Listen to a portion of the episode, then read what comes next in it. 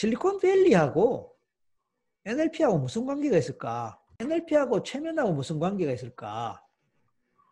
이 관계를 알면은요, 지금 이 공부하는 게 또 느낌이 확 더 달라질 거예요. 오늘 그 얘기 좀 하고 마무리하겠습니다.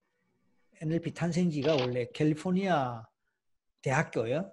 캘리포니아 대학교, 캘리포니아 이제, 이제 주립입니다. 주립인데 캘리포니아 대학교 어, 산타크루즈 캠퍼스라고 보통 그렇게 불러요. 산타크루즈라고 하는 어, 태평양 쪽에 샌프란시스코에서 조금 밑에 있는 곳이에요. 태평양 바닷가예요. 그래서 캠퍼스에 가면 앞에 태평양 바다가 쫙 펼쳐지는 게 보입니다. 아주 아름다운 캠퍼스인데 University of California Santa Cruz라고 그래요. University of California Santa Cruz. 그래서 첫자를 따서 University of California니까 UC, Santa Cruz니까 SC, UCSC라고 그래요. UCSC가 이제 NLP의 본 고향인데 그게 1975년이란 말이에요. 스티브 잡스가 몇 년생이냐면은 1955년생이에요. 그 다음 이 책에 로버트 딜츠가 몇 년생이냐면은 1955년생이에요. 제가 몇 년생이냐면은 이 사람들보다 한 해 뒤에 태어난 거예요. 한 살 위에 형님들이에요. 정리하면은 스티브 잡스하고 로버트 딜츠하고 동갑이에요. 한 달 차인가 그렇습니다.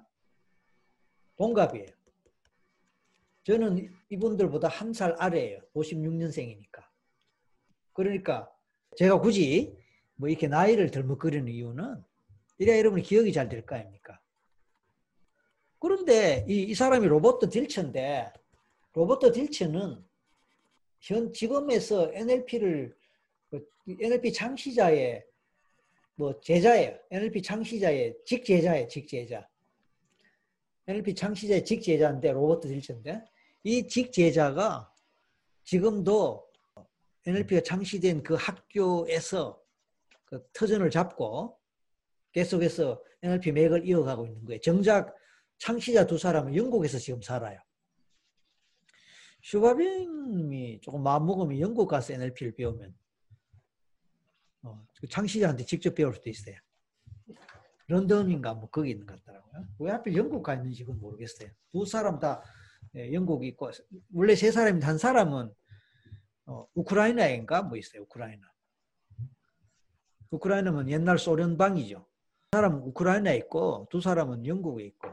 그러니까 창시자가 있었던 그 UC 센타 산타 크루즈라는 그 캠퍼스에는 이제 이 제자 직접 제자가 이제 어, 나름대로 거기서 맥을 이어가고 있다 그 얘기입니다.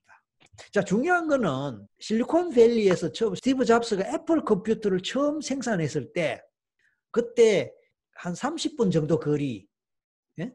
그래서 거리가 가깝단 말이에요. 그럼 예를 들어서 뭐 우리 같으면은 서울하고 인천 정도 될란가?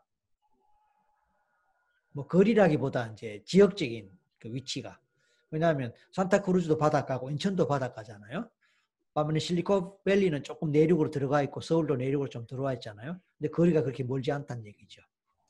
그러니까 자동차로 얼마든지 드라이브 할 수 있는 그런 그러니까 서로 그 비슷한 지역적인 위치에 있었다. 그리고 어, 같은 시대다 이렇게 볼 수 있는 거예요. 왜 이야기가 중요하냐면은 실리콘밸리가 IT 산업의 중심지잖아요. 그러면 이 NLP는요, mental IT에 해당된다 이렇게 볼 수 있는 거예요. 사실은 mental technology로 봐야죠. IT 뭐 약자예요, 장 선생? Information Technology. Information Technology죠. Information. 그런데 mental technology라고 할 수 있어요, NLP를.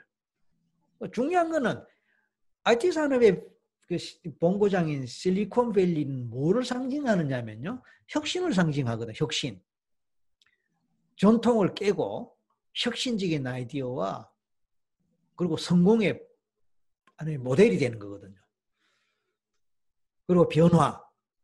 근데 그게 그대로 실리콘밸리에서도 멘탈 테크놀로지로 연결된 거예요.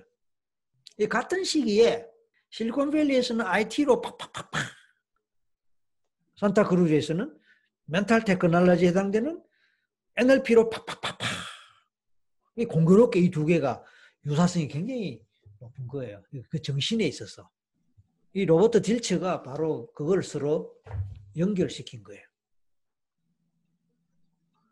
NLP도 혁신적이고 창의적인 그러면서도 굉장히 전통에서 벗어나는 그런 멘탈 테크놀로지에 해당되거든요. NLP가. 그리고 NLP 속에 최면이 없다면은 NLP가 성립되지 않을 정도로 NLP 속에는 최면 요소가 많습니다. 그럴 수밖에 없는 이유가 당대 세계 최고의 최면가인 밀턴 에릭슨이 NLP 개발자들을 가르쳤어요. NLP 개발자들이 로버트 딜치도 포함합니다. 제자까지 포함해서 이 사람들이 밀턴 에릭슨에게 최면 공부를 했단 말이에요. 그래서 실제로 NLP 초기 당시에는 자기들끼리 최면을 굉장히 많이 했었어요. 그래서 만약에 최면이 없었더라면은 어, 밀턴 밀턴 에릭슨이 없었더라면 NLP가 성립되지 않을 정도로 최면의 영향, 특히 밀턴 에릭슨의 영향이 컸었습니다. 자, 그러면 자 실리콘밸리 NLP 최면 연결고리가 되지요.